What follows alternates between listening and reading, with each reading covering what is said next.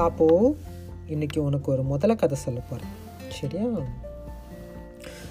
ஒரு ஊரில் ஒரு ஒரு ஆறு இருந்துச்சான் அந்த ஆறில் ஒரு அம்மா முதலையும் அந்த அம்மா முதலையோட ஒரு குட்டி முதலையும் இருந்துச்சான் ஒரு நாள் அந்த அம்மா முதல்ல அந்த குட்டி முதலைக்கிட்ட சொன்னிச்சான் எனக்கு இன்னைக்கு வந்து ஒரு குரங்கோட இதயத்தை சாப்பிடணும் போல் இருக்குது அப்படின்னு சொன்னிச்சான் எனக்கு எங்கேயாச்சும் போயிட்டு ஒரு குரங்கோட இதயத்தை எடுத்துகிட்டு வரியா? அப்படின்னு சொன்னிச்சான் உடனே அந்த குட்டி குரங்கும் சரிம்மா அப்படின்னு சொல்லி அந்த ஆத்தோட கரைக்கு போய் கிட்டக்க போணுச்சான் அங்கே பார்த்தா அந்த மரத்தில் வந்து ஒரு கொ- ஒரு குரங்கு விளையாண்டுக்கிட்டு இருந்துச்சான் உடனே இந்த குட்டி குரங்கு இந்த குட்டி முதல்ல அந்த குரங்கிட்ட போயிட்டு இந்த இந்த ஆறை தாண்டி போனீங்கன்னா அந்த அக்கறையில் ஒரு தோட்டம் இருக்குது அந்த தோட்டத்தில் நிறையா வாழை மரம் இருக்குது அங்கே வந்து டேஸ்டான வாழைப்பழம்லாம் காய்க்குதான் அப்படின்னு சொல்லுதான்.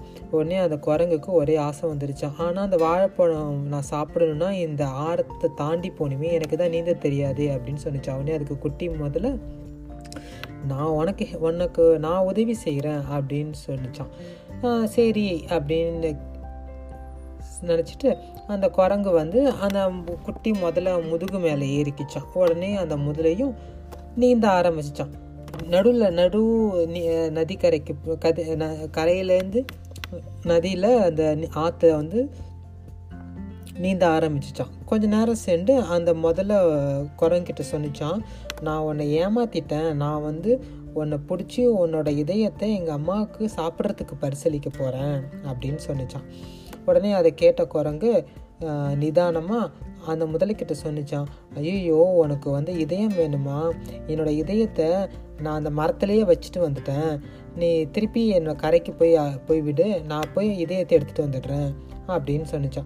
உடனே அந்த குட்டி முதலையும் சரி அந்த அந்த குரங்கோட இதையும் அங்கேயே வச்சுட்டு வந்துட்டு போல இருக்கு. சரி ஓகே நம்ம கரைக்கு போகலாம் அப்படின்னு சொல்லிட்டு திருப்பி அந்த கரைக்கு அழைச்சிட்டு போய் விட்டுடுச்சான்.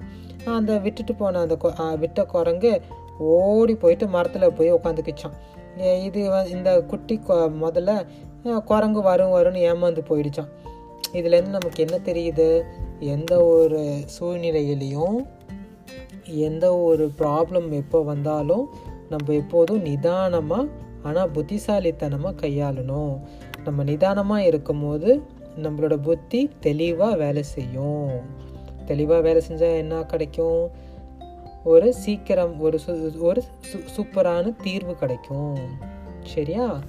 Okay tata bye.